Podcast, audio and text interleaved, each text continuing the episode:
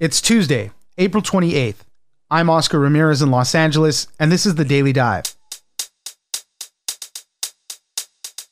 The quarantine fatigue is real. Researchers analyzing smartphone data are finding that more Americans are venturing out despite stay at home orders. Work trips have remained about the same, but personal trips are starting to increase, and so are trips between counties and state lines. There's also some confusion as states announce plans to open back up, some think they can start easing up on staying at home. The US has never ordered so many to stay at home all at once, and we might be seeing the limits that citizens are willing to handle. Katherine Shaver, reporter at The Washington Post, joins us for how people are over quarantine. Next, some things might never be the same after going through this pandemic. One such thing that could change is grocery shopping. The current crisis has accelerated the use of personal shoppers on services like Instacart, Amazon Fresh, and Walmart Grocery. Supermarkets also operate in the psychology of shopping and spending as much time as possible in store. And with social distancing, that could also change the way things are done. Stores could expand warehouse space to allow personal shoppers to quickly pick up product for delivery, and we could also see smaller stores with more attentive personnel. Ian Bogost, professor at Georgia Tech and contributor to The Atlantic, joins us for what supermarkets could look like after the pandemic. It's news without the noise. Let's dive in. We've made real progress in this state over the course of the last number of weeks.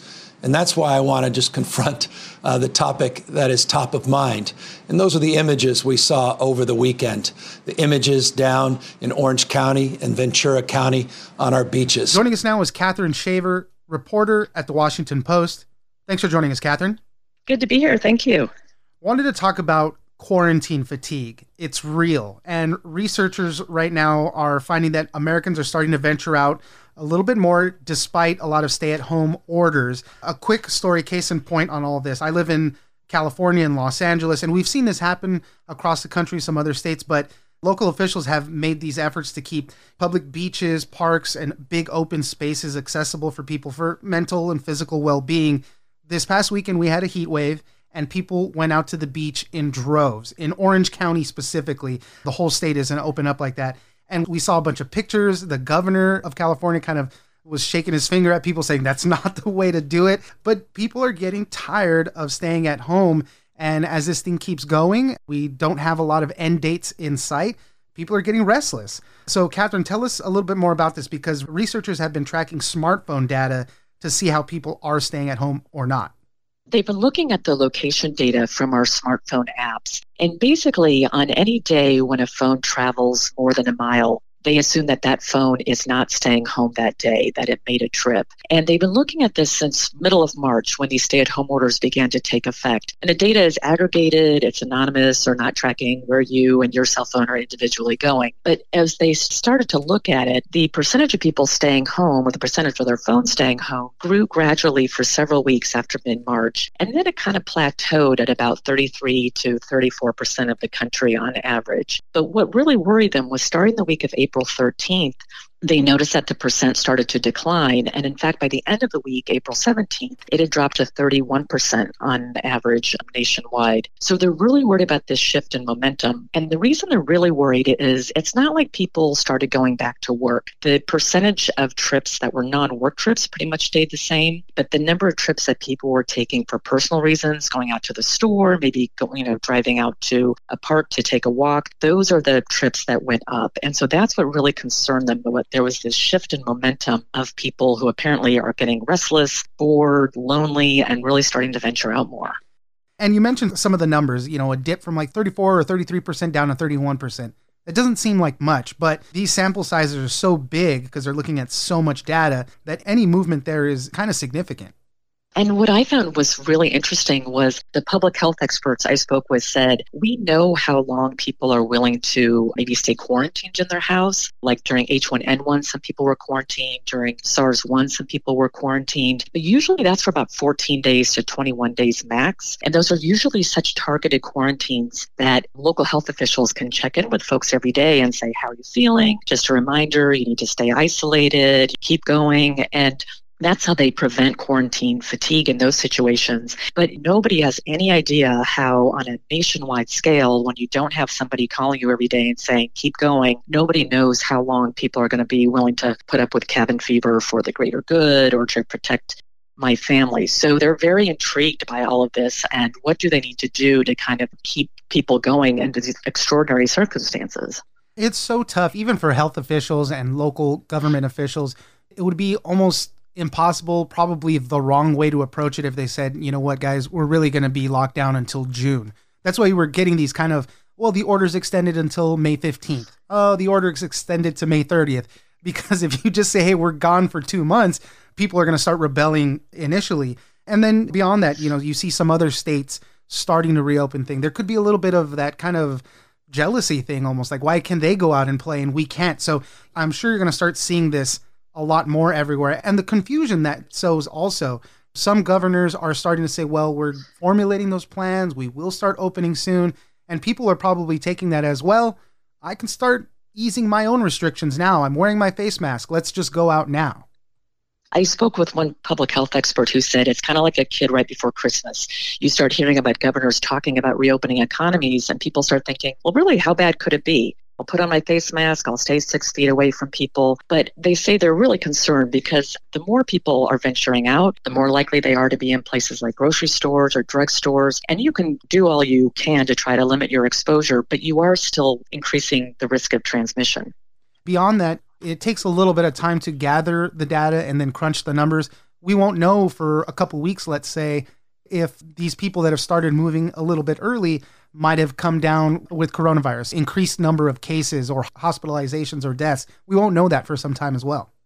The medical experts I talked to said they're very curious about whether the increase in travel is going to lead to an increase in hospitalizations and deaths. They say they can't really look at whether it leads to an increase in just cases overall because testing is still so limited that that's not really a reliable indicator. But it's going to take at least several weeks to start seeing if more people end up in the hospital or more people end up dying. And then they might be able to look back and say, hey, that's when that county started to have people venture out more. That's when that state lifted restrictions and people started going out and about.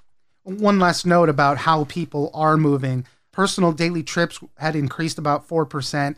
And then trips between counties and states also increased. And basically, if you're out or you haven't moved for more than 10 minutes or so, you're kind of still classified as staying at home, but everything's basically starting to increase in some form or another the way they say that we're going to start seeing this, it's not like people hit the wall and just run screaming out of their homes and saying, you know, I'm, I'm going back to life as normal. It's really more of kind of a slippery slope where we start bending the rules. Where maybe a few weeks ago, we would go to the grocery store on Monday and we would get everything we needed for the next eight days and we wouldn't go back out again. But maybe now by Friday, my bananas are starting to get a little brown or I'm running a little low on ice cream. And I'm also thinking, you know, I've been stuck at home for five days. I just want to get a breath of fresh air, change of scene scenery, I'm just going to run out to Target and maybe make another run. So now I've made two trips in my week instead of one. And that's what they're really concerned about. We all just start loosening up just a little bit, and that's what they're afraid of in aggregate could become a real problem. Katherine Shaver, reporter at the Washington Post, thank you very much for joining us. Thanks for having me.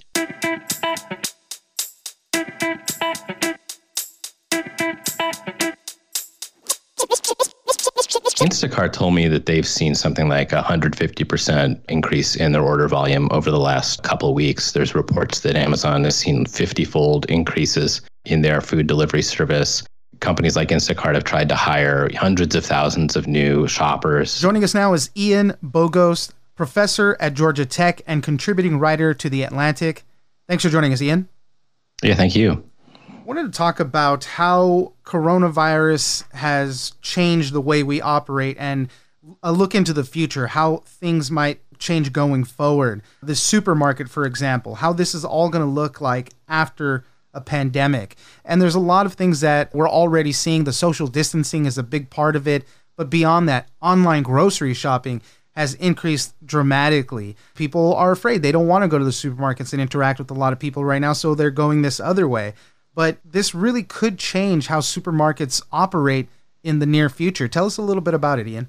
Online grocery shopping has basically been a luxury up until now. About 3% of American grocery shopping takes place online through services like Walmart Grocery or, or Instacart today, compared to over half of book sales and uh, something like 25 to 30% of apparel sales. And one of the reasons for it is that it's expensive to do your shopping online, or at least, at least it was before a month ago. Fees, the substitutions are wacky. You've got to be home or you've got to be able to take delivery of your perishables in some manner. So the convenience or the apparent convenience of shopping online kind of never really translated fully to supermarket shopping. And now suddenly there's this enormous explosion of interests, both for the safety of the shopper and for the safety of the food service workers, too, who are maybe at greater risk than anyone with all the people coming in and out of grocery stores. So you mentioned some of the big players Amazon Fresh, Walmart Grocery, and Instacart. What kind of growth have they seen out of this? Instacart told me that they've seen something like a 150% increase in their order volume over the last couple weeks. There's reports that Amazon has seen 50 fold increases in their food delivery service.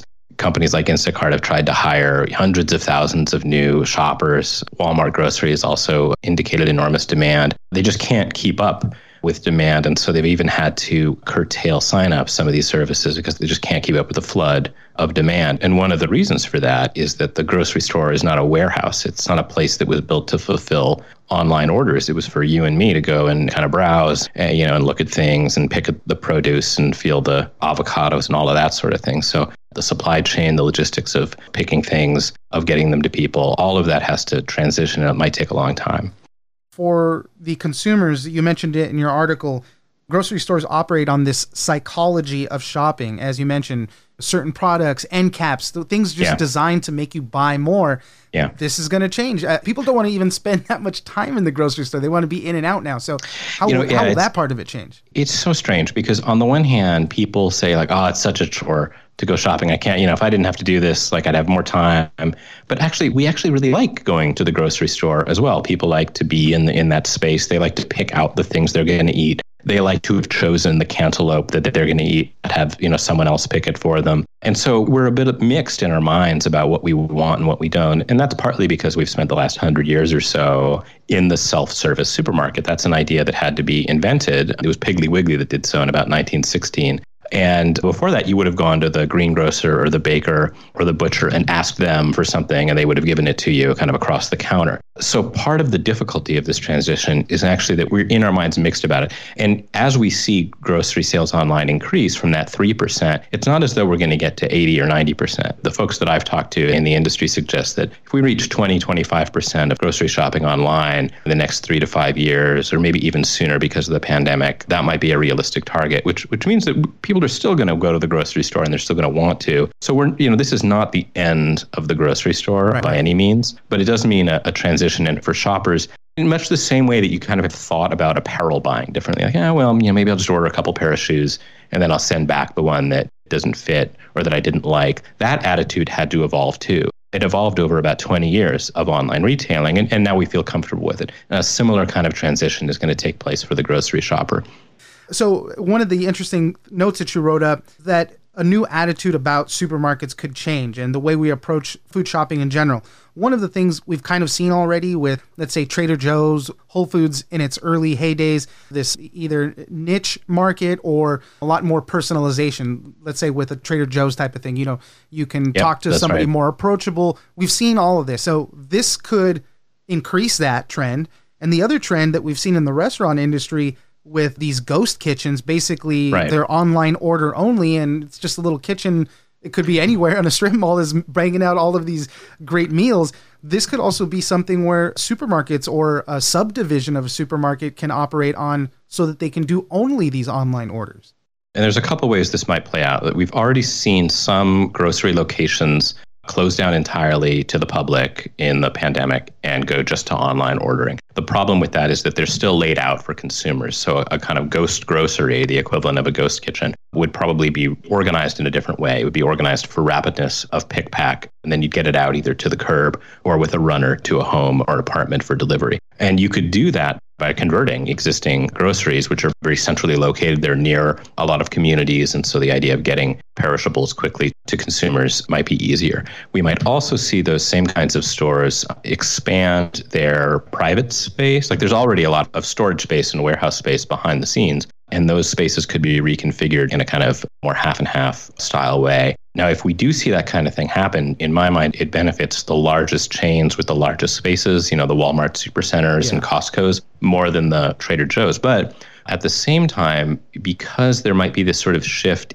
a willingness to be open to you know recommendation or getting what's available especially in the short term then there's already been a bit of a, a, rise in sort of specialty food services, you know, the, the, sort of newfangled butchers that work the way that they, they might have done in the 1910s or something. And people like to walk to a local venue and get something fresh from someone they know. And, you know, that might appear to be kind of a, a rarefied kind of hipster consumer attitude today, but it is possible to imagine it expanding to become more general purpose. Another thing that we might see, and you know, this is really kind of a labor management issue more than it is a consumer trend issue, is that the way that these personal shoppers, as Instacart calls them, are currently construed is just as gig workers, you know, just as people you hire for a small fee to go and fetch your groceries for you. And if that role became more respected, people were willing to pay more for it, and companies were willing to employ it in a different way, then it's more of a full service experience where maybe you get to know someone who kind of knows what your family wants and needs, and they're able to pick the things that would make sense that, that are currently available in the store in a way that solves that kind of substitution problem that a lot of folks have had with online shopping.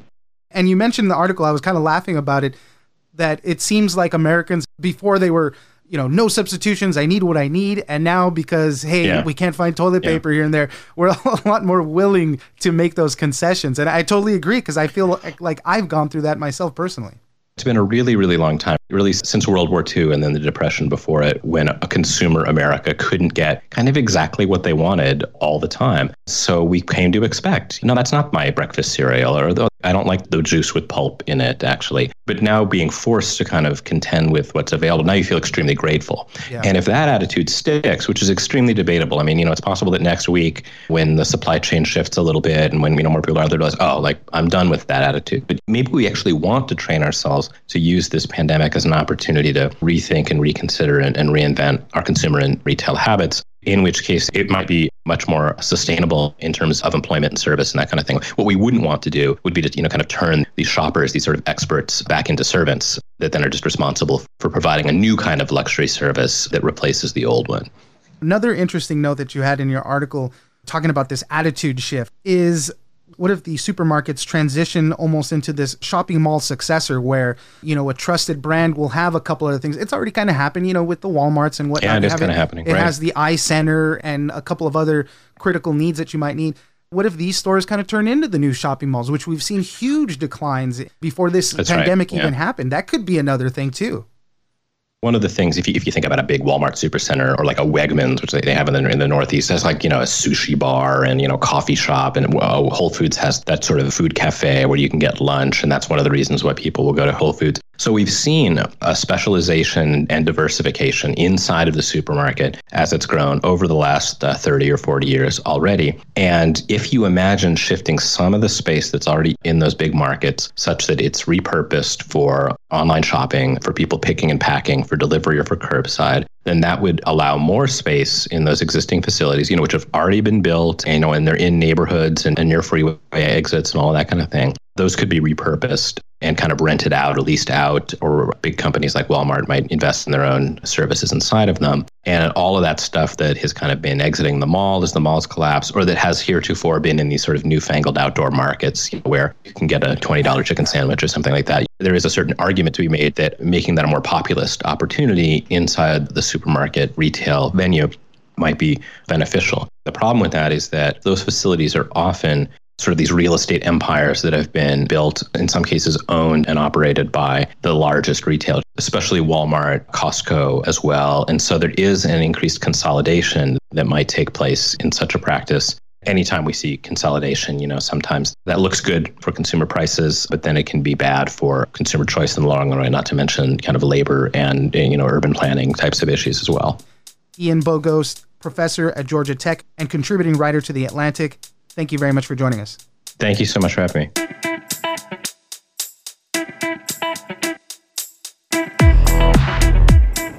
That's it for today. Join us on social media at Daily Dive Pod on both Twitter and Instagram. Leave us a comment, give us a rating, and tell us the stories that you're interested in. Follow us on iHeartRadio or subscribe wherever you get your podcast. This episode of The Daily Dive is produced by Victor Wright and engineered by Tony Sorrentino. I'm Oscar Ramirez, and this was your Daily Dive.